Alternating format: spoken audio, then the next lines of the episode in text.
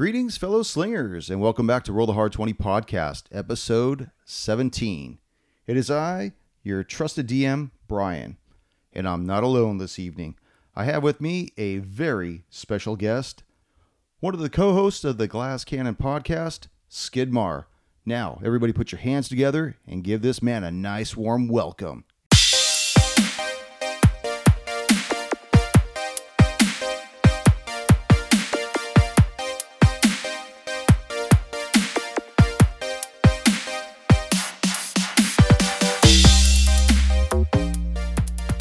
How you doing, man?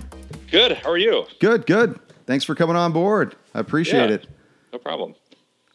So I just wanted to go through, ask you a couple questions, get to kind of know you, let all few of my listeners know that, hey, you're there, man. Sure. That sounds great. All right. Well, I'll just, is there anything you want to ask me before we begin, or? What's your background? My background? I've been, I was playing basic D&D, back in 83. And I played up to about 87 when I got a job and found girls. And then, I got back. Good for you. Yeah, thanks.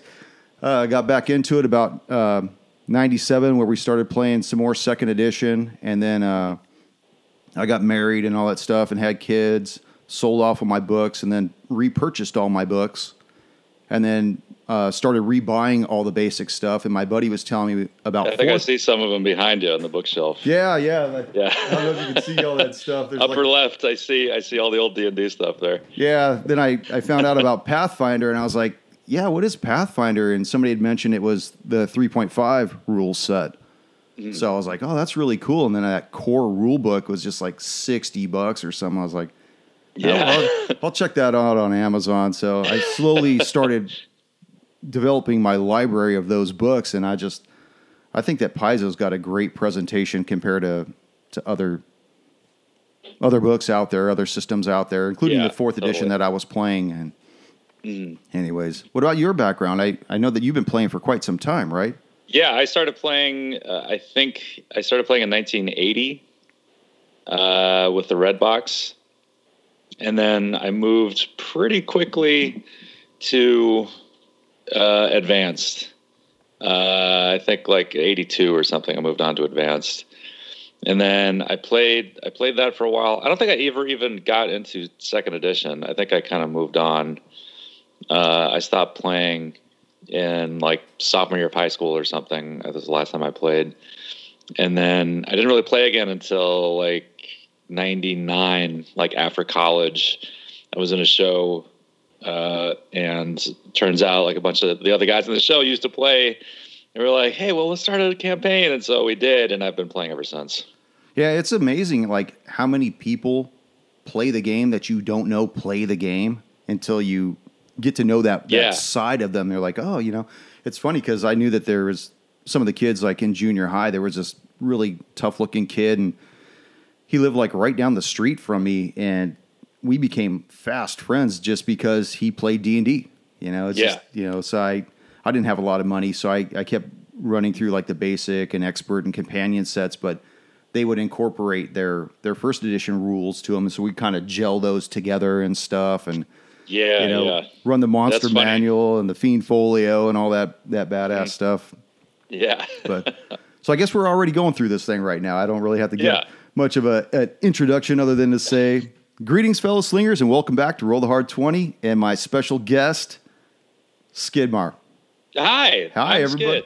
He's known as Galabras the Cleric, Nestor Coyne, Pembroke the Potent, and of course, Dr. Friss, which I got to say, I love Dr. Friss because thank you. I was watching The Expanse right about the time you guys came out with your Androids and Aliens. I was like, oh, man, that's that one belter guy. I love that guy's voice. And it's funny because I guess you put together a YouTube video on that guy, like all of his talks and stuff. Yeah, that was because my favorite, like I love that show too. And I started reading the books and everything. I got really into it. I love good, like smart science based sci-fi, and Expanse, I think, is a great example of that.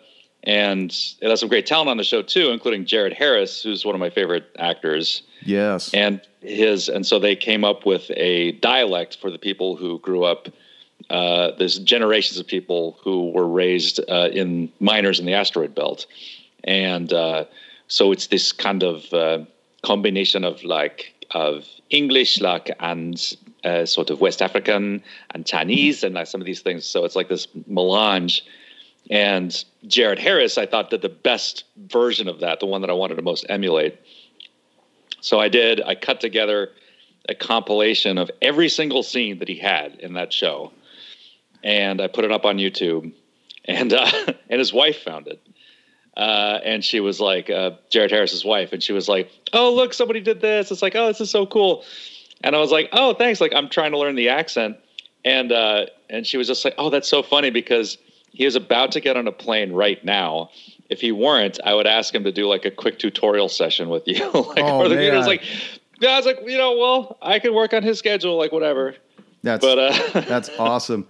Yeah, in fact, when I was putting together a home campaign, I was going to have one of the main tribes speak that. And then I heard you speak and I'm like, oh man, I can't, there's no way I could come close to that. That's amazing.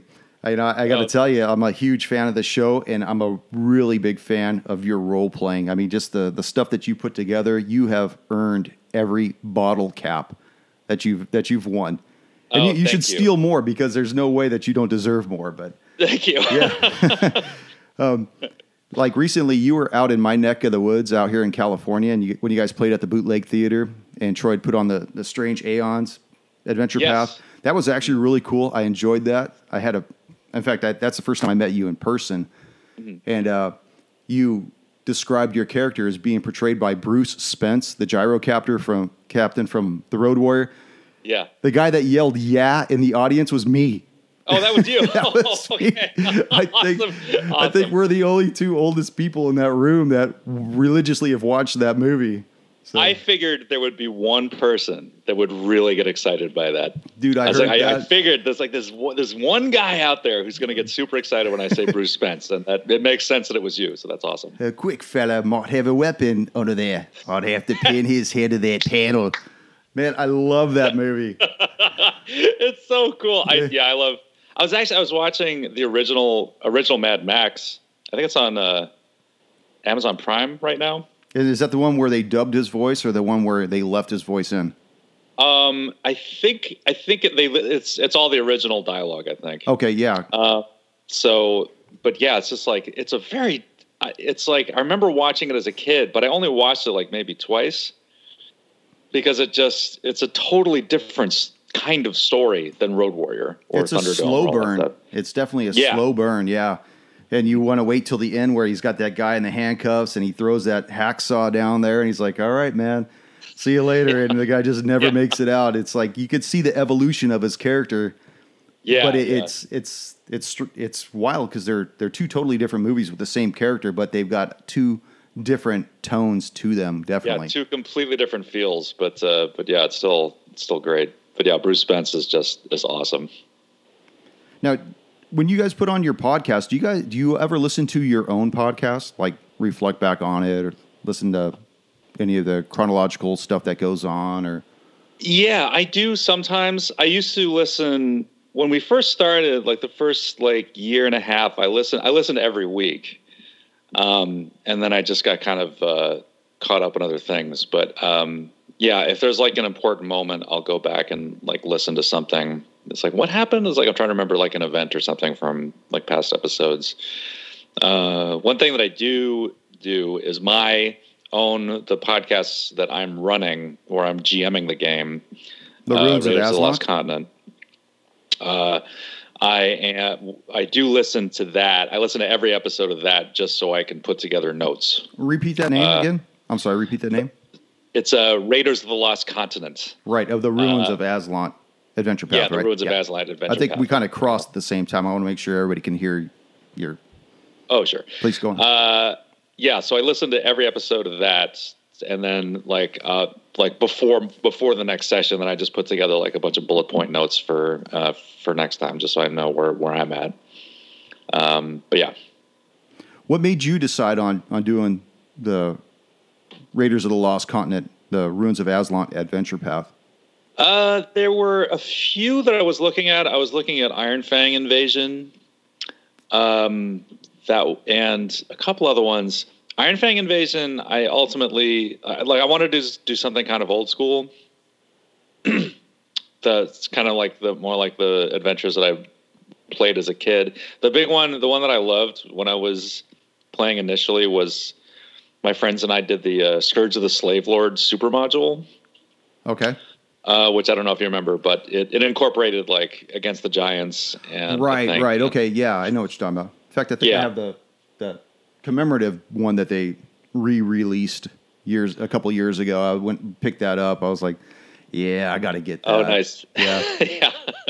Yeah, it's great. And it's actually like it's I can't remember it. Like it incorporates modules, but that it ends up going into Against the Giants, I think, which we never got to, but because they never used to do that. Like D&D never used to have these like big overarching adventures. Everything was like basically self-contained 30-page modules. And Scourge of the Slave Lords was the first kind of like long form story that they did. They covered 3 modules, I think, at the time, didn't they? That where they had, like, it was all encompassing of 3. Yeah, they were these like three module series, like the A1, A2, A3, like the Against the Giants, you know. But this was the first one that would take characters. I think it was from like level 1 to level 6, and that was really I was just like really intrigued by that. But anyway, I just want to do something with that kind of old school feel. So I was looking at Iron Fang Invasion, but the problem with that one is that the first chapter of it is very sandboxy, and that would not make for good radio, I thought. So I ended up, and there was another one I was looking at, a couple others I was looking at, but the reason I chose Ruins of Azlant was because I was a huge fan of Lost. Yeah. The TV show. And I've always been intrigued by Roanoke, the lost colony of Roanoke. And it has those two kinds of elements. It's just like, and The Prisoner, like I love like The Prisoner, the TV show. And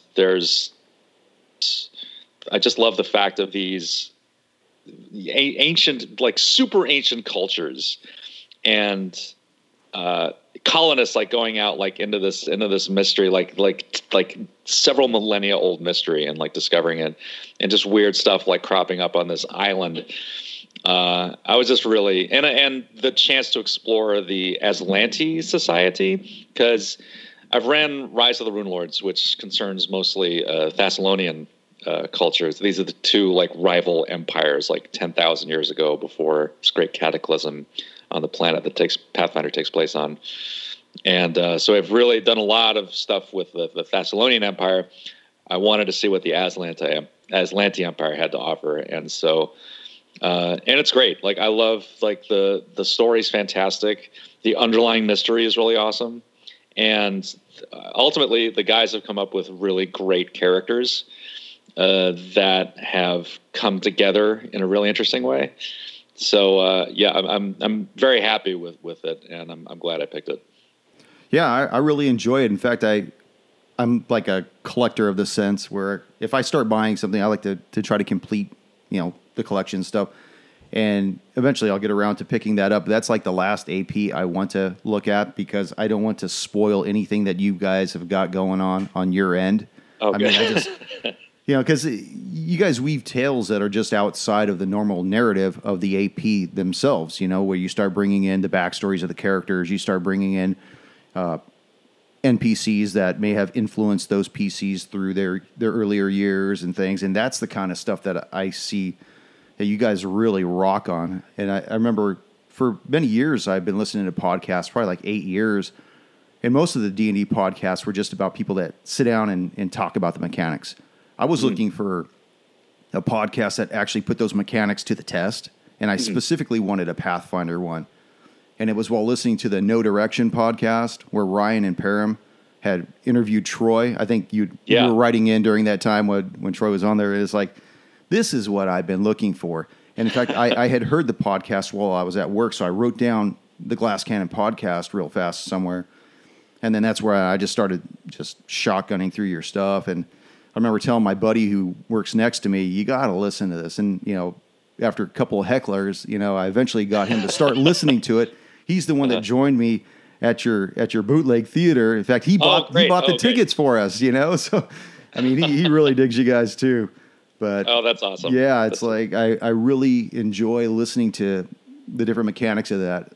Currently I'm running with the 5th edition rule set only because most of my players have already used that, and trying to get them to move over to Pathfinder is just too expensive right now. And it's a huge buy-in, but I'm hoping that once they correct the 2nd edition stuff, that it might be more user-friendly for us to make that switch. Because I just think Paizo just has what it takes. You know, they got a good group of Christmas gnomes working on this stuff. You know, just banging this thing out. It's excellent. Yeah, it's cool. I have gotten to know a lot of them over the course of doing the podcasts, and they're great. And that was the thing that attracted me to Paizo and Pathfinder in the first place, more than anything, was the quality of the writing, like the adventure writing. It's incredible.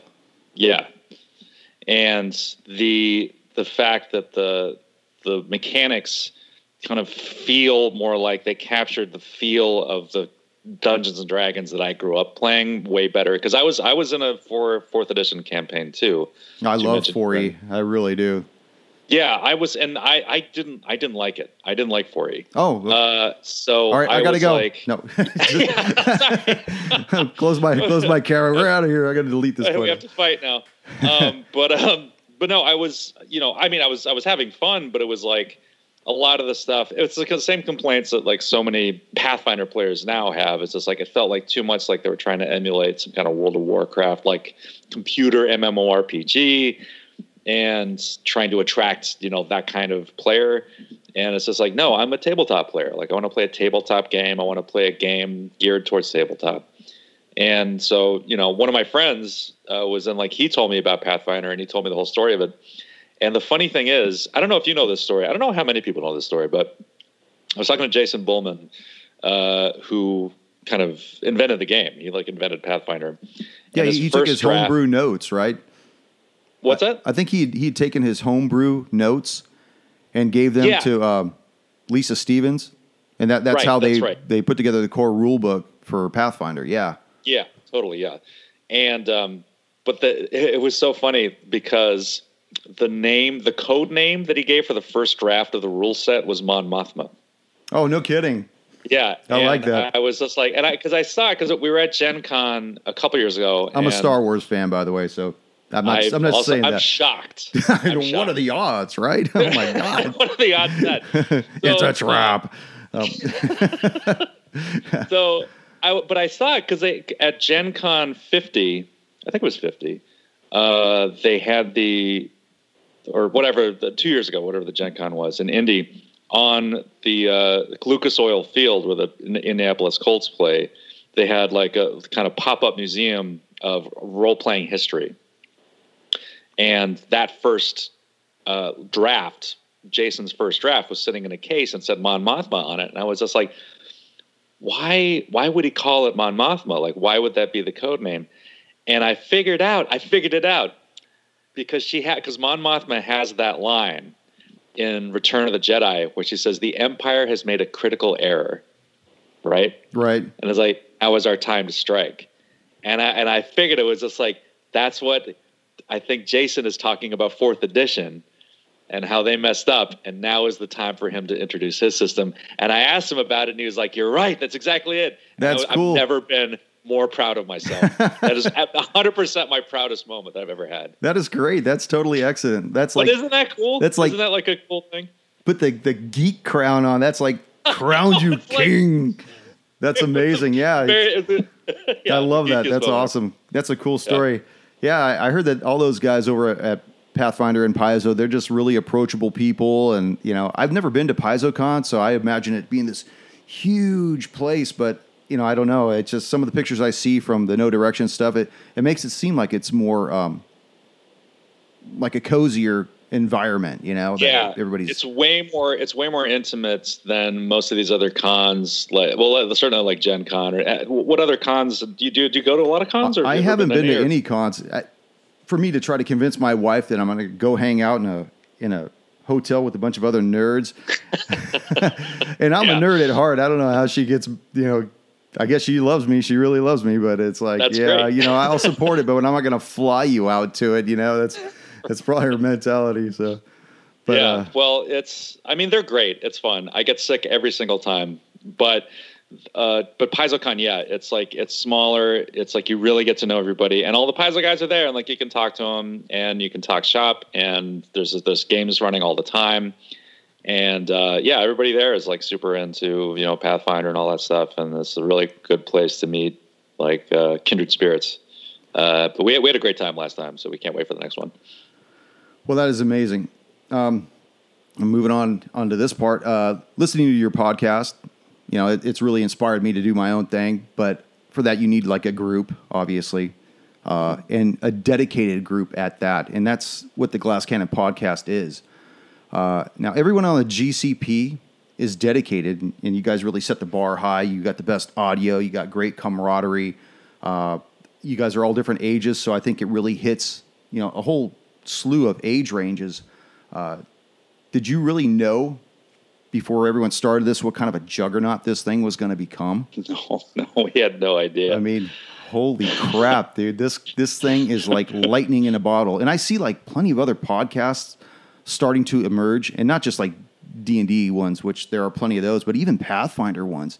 Whereas like a couple of years ago, they were like, you couldn't even find one. That's why when I wrote yours down, I was like, oh my gosh, somebody actually did one of these. And you guys don't just have like a microphone sitting in the middle of the table and, you know, people eating and stuff. I mean, you guys are got the headset, you guys are dedicated, you guys got your thing going on. How did you guys go about, making the decision that you should start recording your podcast? Whose idea was it to, I mean, was it already a weekly group? And well, I think what was happening at the time was I was in a Jade Regent campaign with Joe and Troy, and Grant sat in a couple of times on that one. So they knew Grant, and Grant was in my Rise of the Rune Lords campaign. The new Grant, did you like replace him with a replicant or something? I mean, the new Grant. No, it's still original Grant. Simulacrum. But that was the thing, was in our Jade Regent campaign, we had a character who was a Magus class, and we set him up so that his backstory was that he had like multiple personality disorder, and so he was our guest character. He's like our guest, our loner car. Oh, okay. So anyone who wanted to come in and just play a session or two, they could come in and run that character, and they would come up with whatever personality they wanted for him, and that would be one of his personalities. And then they would just like, and if they came back, like that personality would reemerge. So it got to be like really interesting. And then Grant came in and like he would play that character a couple times. That's a cool dynamic though for a guest PC, is they have them have an identity disorder like that, where anybody can play this person however they want. That's really cool. I recommend that to anybody who wants to do something. That was Joe's idea, and I was like, that's brilliant. Like, that's so great. And it ended up adding so much to the story. And it got to be, it was a window. It was an opening for anybody to come in and do whatever they wanted with this character, you know. So, and to make sense within the world of the story. Which was important to us too. But I think what happened originally was I was listening to Nerd Poker, which I don't know if you've listened to, but it was, I think it's still going, but it's Brian Posehn's podcast, where he and his friends were playing a homebrew 4th edition. I think they started in 4th. It was a D&D campaign, and it was really good, and it was super funny. But they didn't take it very seriously. And I told Joe and Troy about it. And then Troy had the idea, why don't we do our own podcast? And Joe was just like, no, of course we can't, you idiot. So it's like, here are the reasons why we can't do this. Money, time, no one will listen, blah, blah, blah. This is their dynamic all the time. Troy will come up with an idea, like a crazy idea. Joe will tell them all the reasons it won't work. And then eventually they come together and figure out something that they can make happen. But yeah, it was originally Troy's idea. But the nice thing is Troy is, he has editing experience. Joe is a voice talent agent. And he has like a real solid background in competitive speech. He's like a national champion in college at a debate. Grant is a professional audio and video producer, editor. Matthew's a playwright. And I've just been playing like role-playing games since I was in third grade. So everyone had a particular skill set that was fed into like make this something that we could make sound really good. And then the reason that we wanted to do it, the first thing we said, like, hey, look, if nothing else, this will give us an excuse where we can tell our wives and girlfriends, like, we have to play this week. I'm sorry. It's like, at least this will give us an excuse to be able to play all the time. And it worked. So well that's good. I mean, you guys are going strong. You guys have been doing a great job. And I'm happy to say that I don't think I was one of the first listeners, but I caught on with a huge, huge fervor. Oh, that's great. Now, you guys began with episode 1 of the Giantslayer Adventure Path. And that came out in, 2015. Yes. And that was the newest AP at the time, I guess. Is that why you guys chose that one? Or what was the reason? I mean, I know everybody wants to do the Rise of the Rune Lords, but I think that's kind of like the hallmark of Pathfinder APs at this point. So people would want to see or listen to newer or different adventure paths, right? Yeah, I think, I would have loved to have done Rune Lords too, but I had already run Rune Lords. I was still in book 4 at that point. I still haven't finished it, by the way. I give you guys props for going and still going through the Giantslayer, because most people would peter out once it gets to a higher level of play. That, you would almost, all right, well, let's get some fresh guys or some fresh PCs. But you guys managed to do that with like Androids and Aliens and, Ruins of Azlant and the, totally forgot the other one. Help me. Strange Aeons? That would be it. Yeah, that's the one you came. Well, you guys only, in my defense, you guys only played it once. Did you guys record that, by the way? We did, yes. Okay, good. And I know it actually, I've seen some of the footage, and we did like audio, video, everything, and I've seen some of the footage. And my buddy who lives in LA is a filmmaker, and he came out at last minute to do video for it, and it looks incredible, and hopefully that will be available soon. Because I can't wait to see it, because what I've seen looks amazing. But yes, yeah, it was a really great time. Now, when you guys put together your Giantslayer, how'd you guys come up with the decision who would be the game master? Troy was like, "This is my thing. Like, I really want to run this," and I was like, "Yeah, cool." We're all just like, "Sure." Troy was already running us through Jade Regent, and he was doing a great job. And so it was just like, yeah, he's stand-up comedian, like great, really good actor. And he thought like, yeah, he's probably the perfect guy to like. If we're gonna do a show like this, the GM really has to keep the story going. He has to keep the mood up. He has to it's just a ton of responsibility to keep it listenable and enjoyable. And we figured that Troy would be the best guy for that. So, yeah.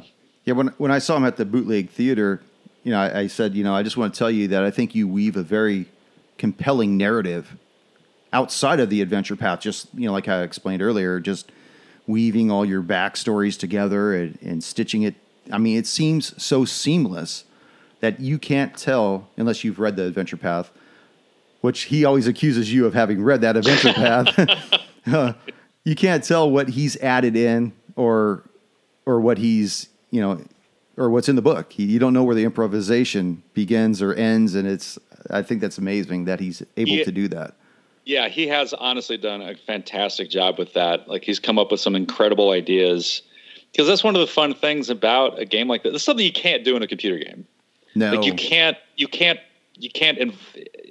kind of involve your own creative story elements into like any kind of RPG like on a computer game. This is something you can only do in tabletop, and we want to take advantage of it. And Troy's done a really great job coming up with incredible ideas and working with us to kind of take our character backstories and like pick out like threads in there that he can weave into the Giantslayer story kind of as, and yeah, I think he's done like a great job making it seamless and more fun for us too, because we feel like we're more actively contributing to this overall narrative. So it's been great.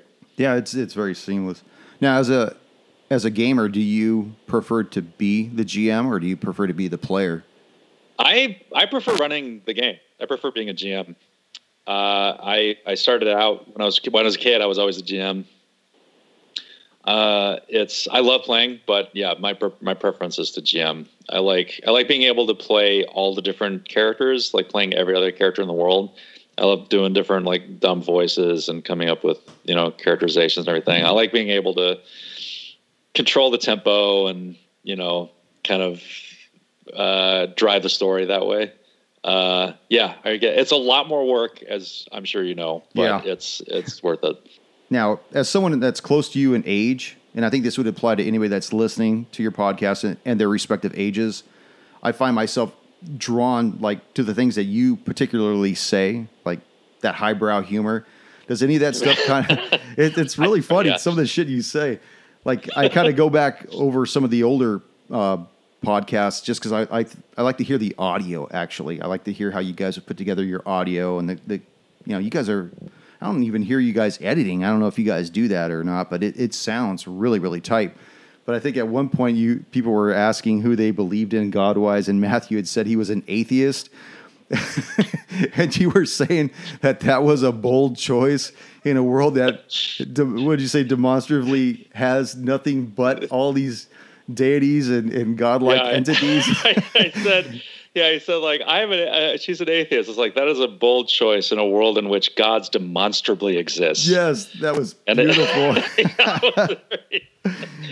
Man.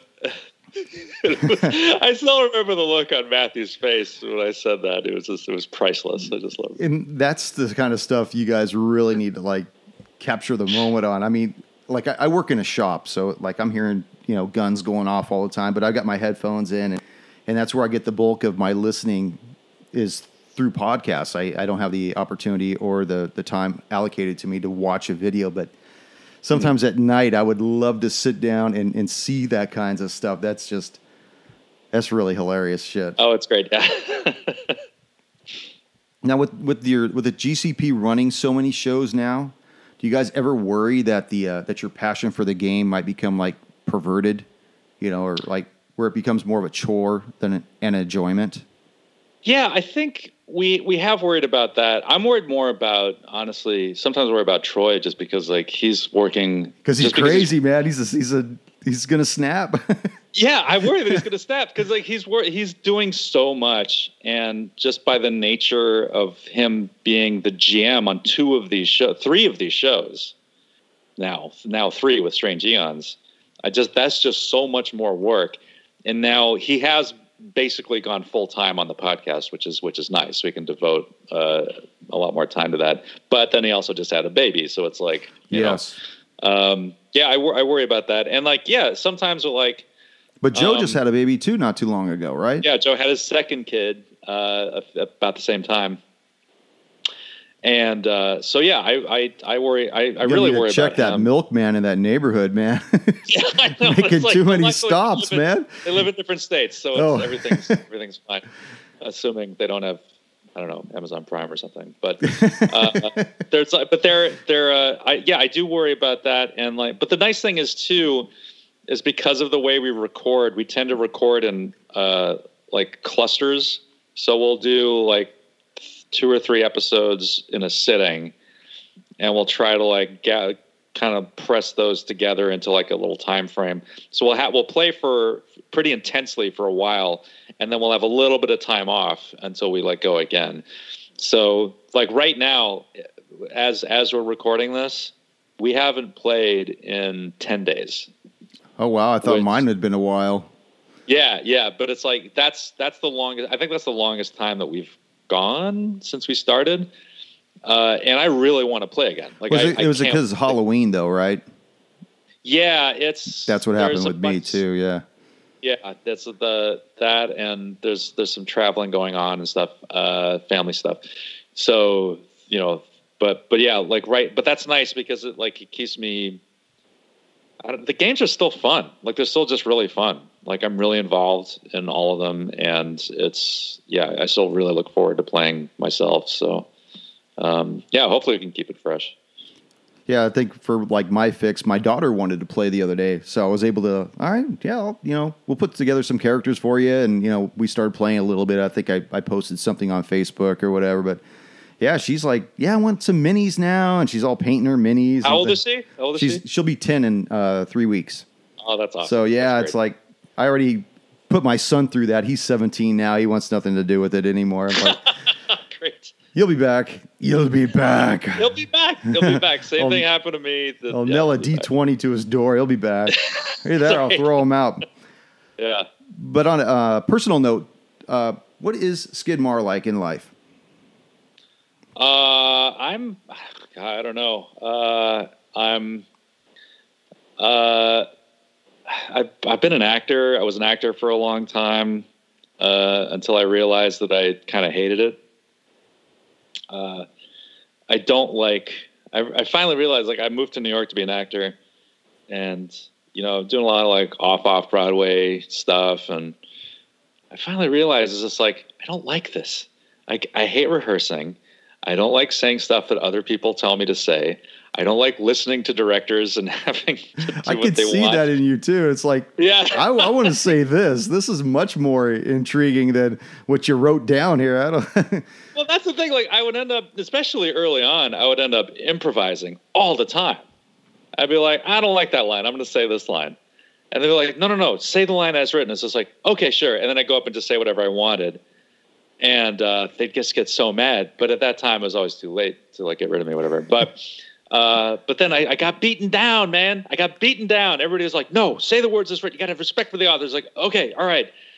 And all the joy eventually got sucked out of it for me. And I just started to hate it. And I was just like, no, I'm done.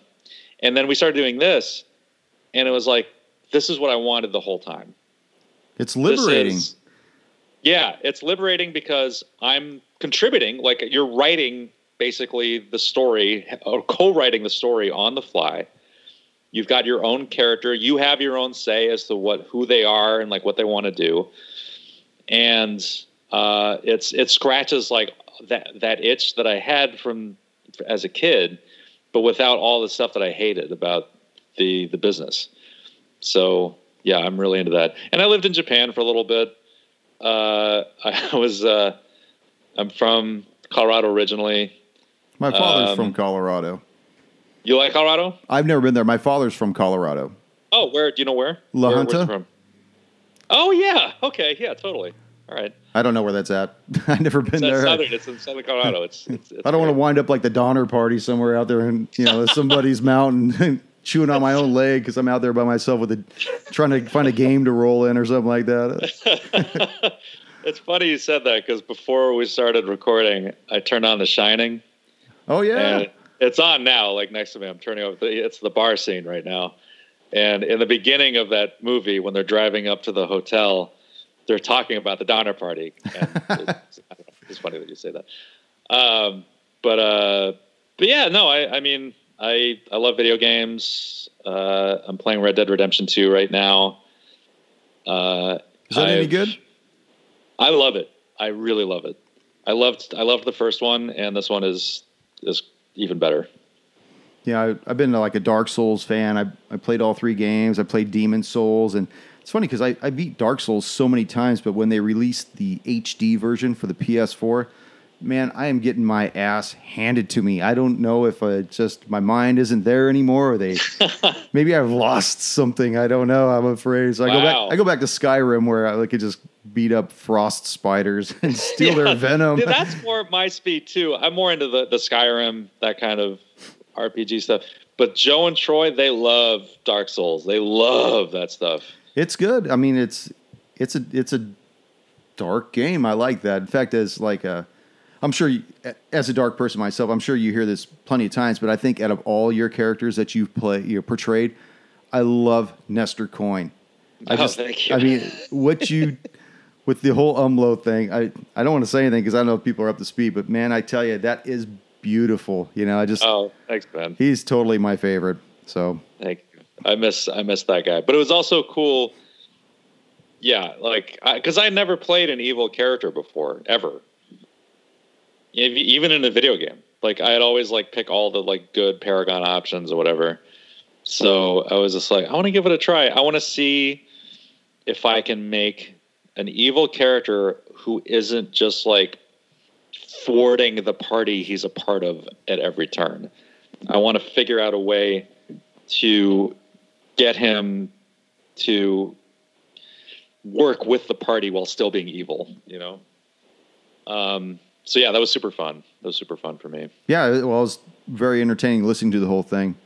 It was funny because I was just looking through a book of mine because I'm like, you know, when's the last time I've been out to New York? I thought it was 2 years ago, but apparently it was 3 years ago. And there's this place in Manhattan called Midtown Comics. Of course. Have you been there? I'm sure you have, probably. Oh, dozens and dozens and dozens that of times. That place is beautiful, man. I was. It's great. I was looking and I found. Well, like, there's a couple locations too. There's a couple locations, but the Martial. Oh, there you go. The Martial Law Omnibus. I was looking high and low for that. I don't know if you've ever read that story. I haven't. No, I don't know. It's a dark humor. I think you would really enjoy that who's book. The author? Who's the? It is by Mills and O'Neill, called Martial Law. Law. Okay. Look that up.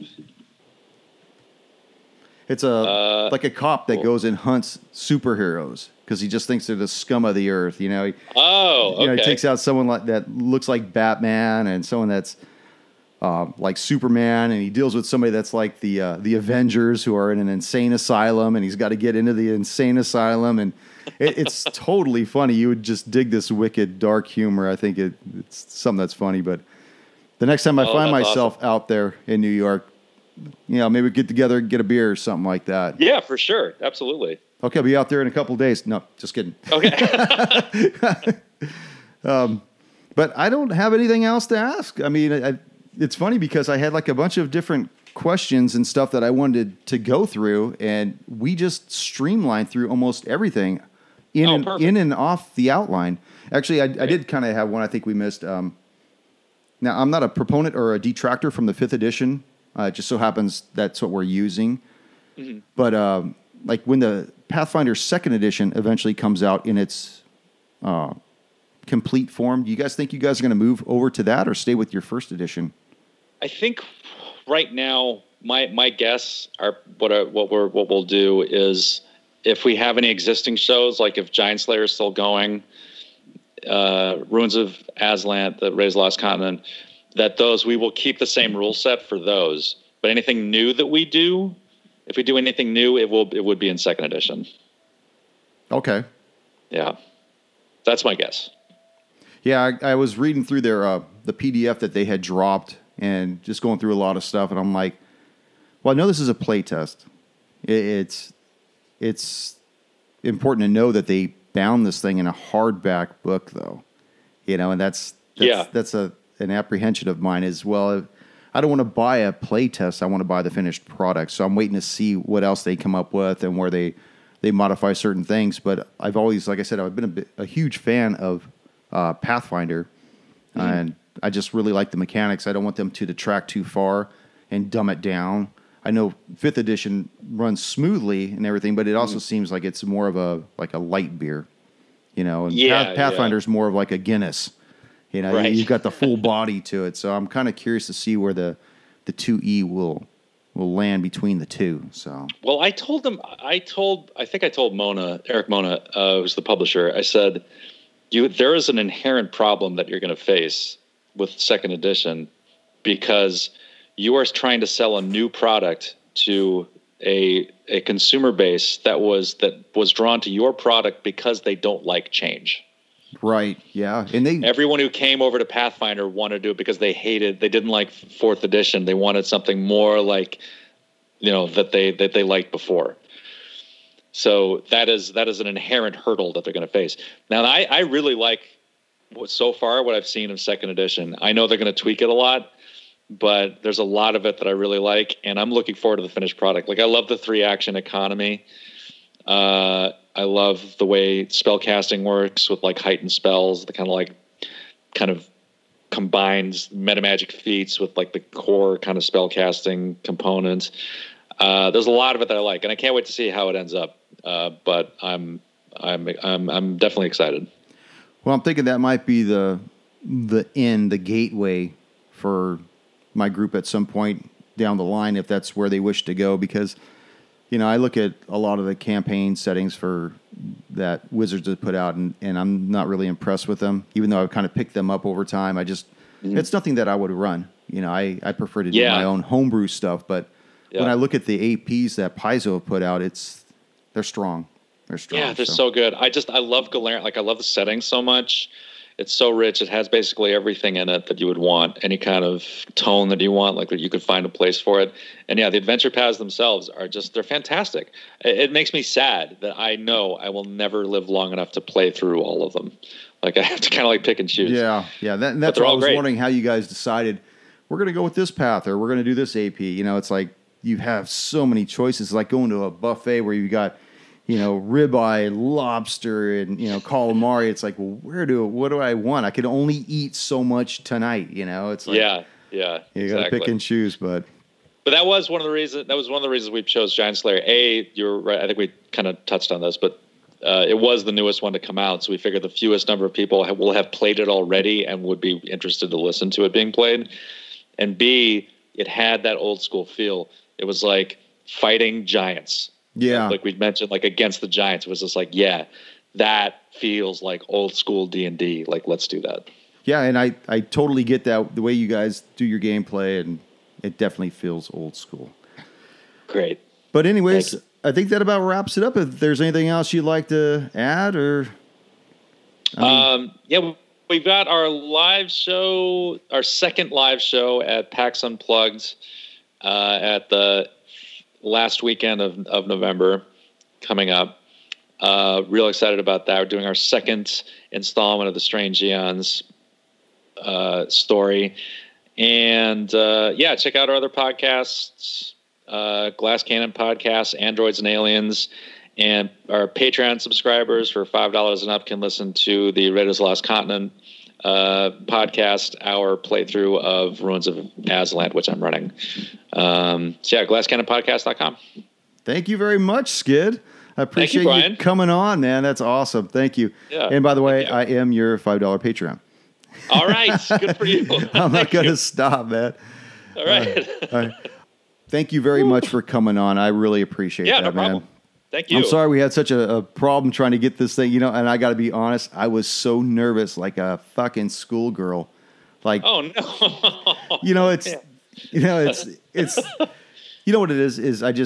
I really value people in this hobby. In fact, I wanted to ask you another question. I totally forgot about, you know, like, have you realized how much you've legitimized our hobby, you know, and us as gamers, that the podcast really has done amazing job for that.